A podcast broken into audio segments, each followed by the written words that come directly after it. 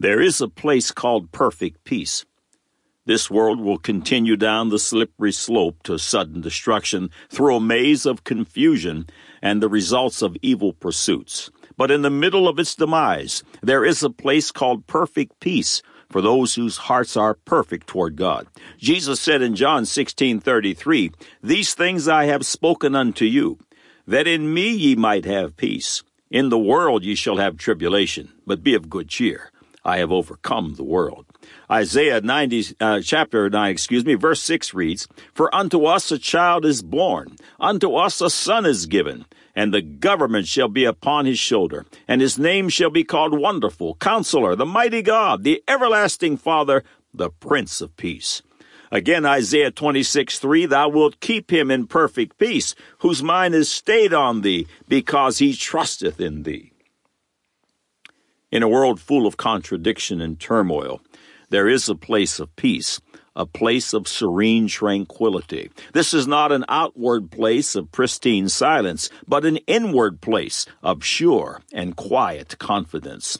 This perfect peace is found in Christ Jesus alone. Philippians 4, 6, and 7. Be careful for nothing, but in everything by prayer and supplication with thanksgiving. Let your requests be made known unto God. And the peace of God, which passeth all understanding, shall keep your hearts and minds through Christ Jesus. Are you ready for this perfect peace? Are you ready to kiss your fears and anxieties goodbye? Are you ready to have all your sins forgiven and all your shame expunged? Today is the day of salvation. Click on the Further with Jesus for childlike instructions and instant entry into the kingdom of God. Now for today's subject. God said, Jeremiah chapter 1, verses 4 through 10, Then the word of the Lord came unto me, saying, Before I formed thee in the belly, I knew thee. And before thou camest forth out of the womb, I sanctified thee, and I ordained thee a prophet unto the nations. Then said I, Ah, Lord God, behold, I cannot speak, for I am a child. But the Lord said unto me, Say not, I am a child for thou shalt go to all that I shall send thee, and whatsoever I command thee thou shalt speak. Be not afraid of their faces, for I am with thee to deliver thee, saith the Lord. Then the Lord put forth his hand, and touched my mouth. And the Lord said unto me, Behold, I have put my words in thy mouth. See, I have this day set thee over the nations and over the kingdoms, to root out and to pull down, and to destroy and to throw down, to build and to plant. Man said, according to New Version Greek text editor Bruce Metzger, we should always remember the variety of literary forms found in the Bible and should read a passage in the light of its own particular literary character. Legend should be read as legend, and poetry as poetry, and not with a dull, prosaic, and literalistic mind. Now the record. The information continues to pour in. God's word is true and righteous altogether. God Said Man Said at the time of this printing houses 406 feature articles in text and streaming audio. This number grows by one, God willing, every Thursday Eve. Each article certifies the inerrant, very literal, historic record of the Word of God. It is important to know that the Holy Scriptures found in the majority text are true and righteous altogether, since a believer is required to build his very life upon them. Also upon these scriptures rests the sole assurance of eternal life. The skeptics have railed upon the Bible, attempting to discredit its every aspect. The great prophets of God, such as Noah, Abraham, Moses, Isaiah, Jeremiah, Ezekiel, etc., have had their very existence and time challenged and their recorded statements impugned. But be assured, their challenges are continually upended. Today's subject will be just another proof that God's Word is an accurate history book. Times change and people change, but God's Word stays the same. What was true thousands of years ago is still true today. This article will highlight some archaeological discoveries that confirm events written in the book of Jeremiah. To begin, we'll start off with the tablet of Nebo Sarachim, Serakim is a figure mentioned only once in the Bible. He is identified in Jeremiah 39 3 as being one of the princes of Nebuchadnezzar. And all the princes of the king of Babylon came in and sat in the middle gate. Even Nergal-Sharezer, uh, Samgar Nebo, Sarsakim, Rabsaris, uh, Nergal-Sharezer, Rabmag, and all the residue of the princes of the king of Babylon. An ancient tablet has been discovered bearing Sar- uh, Sarsakim's name. The following excerpt is from the website of the Associates for Biblical Research. Uh, Michael Jursa, associate professor of the University of Vienna, made the discovery. Since 1991, he has been sifting through the approximately 130,000 inscribed tablets at the British Museum to ferret out data on Babylonian officials. On July 5, 2007, just another day in the tablet room, Jursa made the find of a lifetime when he discovered the biblical name. The tablet is so well preserved that it took him only minutes to decipher. It was a mundane receipt acknowledging Nebo payment of 1.7 pounds of gold to a temple in Babylon, dated to the 10th year of Nebuchadnezzar, 595 BC, eight years before the fall of Jerusalem, the tablet reads in full. Regarding 1.5 minas of gold, the property of Nabu Sarasarakin, the chief eunuch, which he sent via Arid Banitu, the eunuch, to the temple Esengila. Uh, Arid Banabu, Manitou, excuse me, has delivered it to Esengila in the presence of Belusat, son of Alpeah, the royal bodyguard, and of Nadin, son of Marduk Zer-Ibni, month 11, day uh, 18, year 10 of Nebuchadnezzar, king of Babylon. Reflecting on his discovery, Jursa commented, It is very exciting and very surprising finding something like this tablet, where we see a person named in the Bible making an everyday payment to the temple in Babylon and quoting the exact date is quite extraordinary.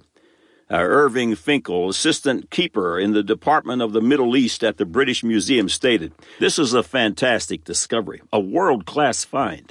If, Nino, if Nebo, excuse me, Sarsakim existed, then other lesser figures in the Old Testament existed. A throwaway detail in the Old Testament turns out to be accurate and true. I think that it means that the whole of the narrative of Jeremiah takes on a new kind of power. In addition to Nebo Sarsakim, Nebuchadnezzar and Nergal-Sharezer, the name of yet another Babylonian official has turned up in a Babylonian text. His name is Nebuzaradan. He played a significant ro- a role in the events of 587 BC. Uh, Nebuzaradan was a high ranking military official called Captain of the Guard in the biblical text, perhaps reporting directly to Nebuchadnezzar. He was responsible for supervising the burning of the city, tearing down the defenses, deporting 832 captives to Babylon, plundering the temple, and rounding up Judean officials to appear before Nebuchadnezzar. Uh, Nebuchadnezzar gave uh, Nebuzaradan specific instructions to deal kindly with Jeremiah. He released Jeremiah and gave him a choice of either going to Babylon or remaining in Judah. Jeremiah chose to remain in Judah and joined the newly appointed Judean leader Gedaliah at Mizpah. Five years later, Nebuzaradan returned to Jerusalem and deported another 745 people to Babylon. A clay prism found in Nebuchadnezzar's palace, dating to uh, 570 BC, contains a list of court officials. Among them is Nebuzaradan with the title Chancellor or Chief Baker. End of quote. Historians have been able to confirm many parts of Nebuchadnezzar's actions resulting from excavations in Babylon. Nebuchadnezzar's palace turned up many writings that help piece together Nebuchadnezzar's campaigns. One such report is a tablet recording the actions taken by the Babylonian army from 605 BC to 595 BC. The tablet begins with the Babylonian invasion of Egypt discussed in Jeremiah.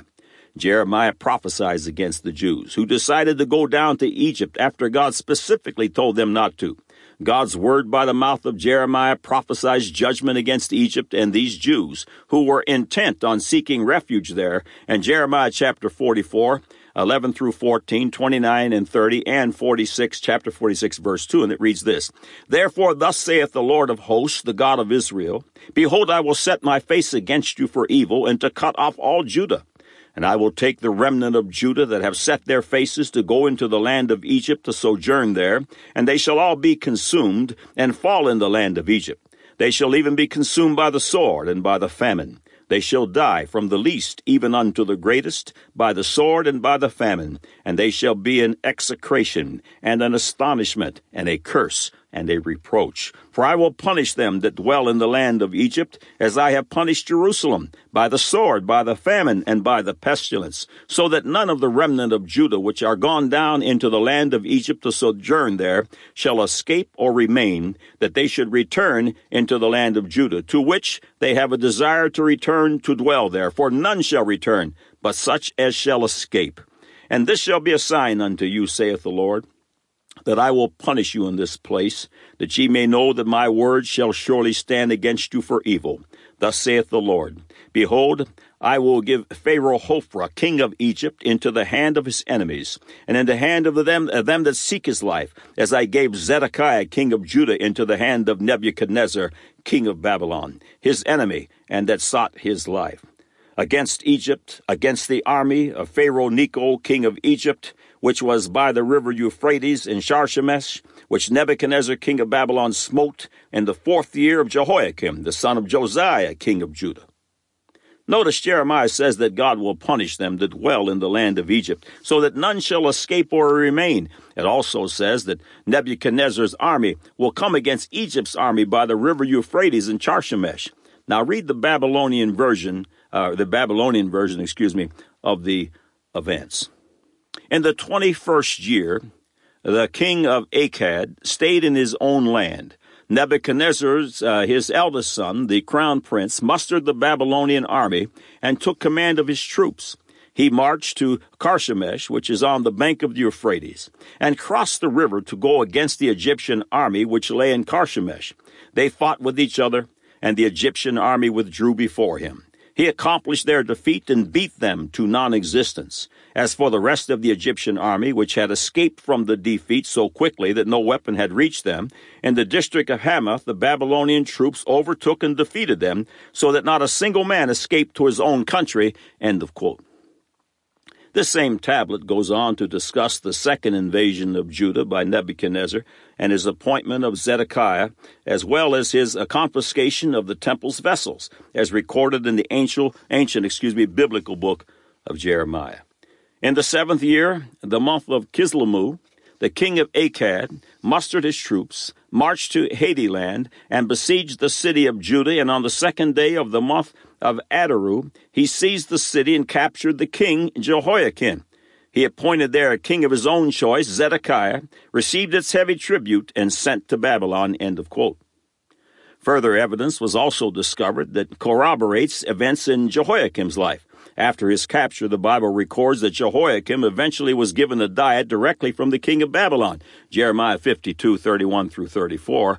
And it came to pass in the seventh and thirtieth year of the captivity of Jehoiachin, king of Judah, in the twelfth month, in the five and twentieth day of the month, that evil Merodach, king of Babylon, in the first year of his reign, lifted up the head of Jehoiachin, king of Judah, and brought him forth out of prison and spake kindly unto him, and set his throne above the throne of the kings that were with him in Babylon, and changed his prison garments, and he did continually eat bread before him all the days of his life. And for his diet there was a continual diet given him of the king of Babylon, every day a portion until the day of his death, all the days of his life. The excavations of Babylon turned up tablets showing rationing records for the foreign kings who had been captured and brought to Babylon. The tablets contained things such as food and oils that were to be given to the kings. The following excerpt is from the book Bible Archaeology. Administrative tablets found in Babylon list deliveries of oil by the royal household. This very fragmented cuneiform tablet lists delivery to Jehoiakim, king of Judah, and to the sons of the king of Judah. End of quote. Our final witness is in the form of ancient letters found during excavations at the biblical city of Lachish. They're appropriately titled the Lachish Letters. The following excerpt is from the God Said, Man Said article titled Lachish Reveals Its Secrets. Mr. J.L. Starkey and his worthy associates directed the excavations of Lachish from 1932 to January 10, 1938 and made many significant discoveries, the most important being 21 letters now known as the Lachish letters, which they found among the ashes and charcoal in the guard room adjoining the outer gate of the city. These letters were written with carbon ink by the certain Hoshea, this is in Nehemiah 12:32 and Jeremiah 42:1 and 43:2, a subordinate military officer stationed at an outpost near Jerusalem to Joash, the commanding officer at Lachish. These short messages were written during the last years of Jeremiah, uh, 50, uh, 588 BC, and reflect the troubled period through which the kingdom was passing during Zedekiah's reign just before the fall of Lachish and some two years before the fall of Jerusalem. They were evidently written within a period of a few days or weeks, as is indicated from the similarity of the fragments, five of which fit together as pieces of one vessel. Letter 1 contains the list of nine proper names, five of which are found in the Old Testament. Three appear only during the time of Jeremiah. And letter 4, Hoshea writes, And let my Lord know that we are watching for the signals of Lachish, according to all the indications which my Lord hath given, for we cannot see Azekah. Jeremiah mentions fire signals, Jeremiah 6 1, and tells how the king of Babylon fought against Jerusalem and against all the cities of Judah that were left, against Lachish and Azekah, for these defense cities remained of the cities of Judah. Jeremiah 34 7, end of quote. God's word is an inerrant record of all things. Build your life upon it. God said, Jeremiah chapter 1, verses 4 through 10, Then the word of the Lord came unto me, saying, Before I formed thee in the belly, I knew thee. And before thou camest forth out of the womb, I sanctified thee, and I ordained thee a prophet unto the nations. Then said I, Ah, Lord God, behold, I cannot speak, for I am a child. But the Lord said unto me, Say not, I am a child, for thou shalt go to all that I shall send thee, and whatsoever I command thee thou shalt speak. Be not afraid of their faces, for I am with thee to deliver thee, saith the Lord.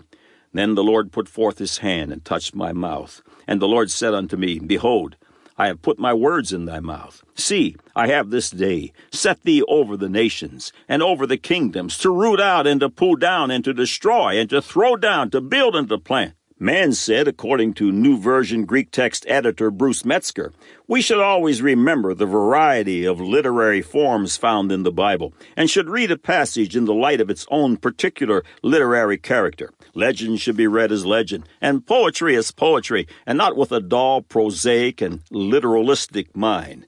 Now, you have the literal record.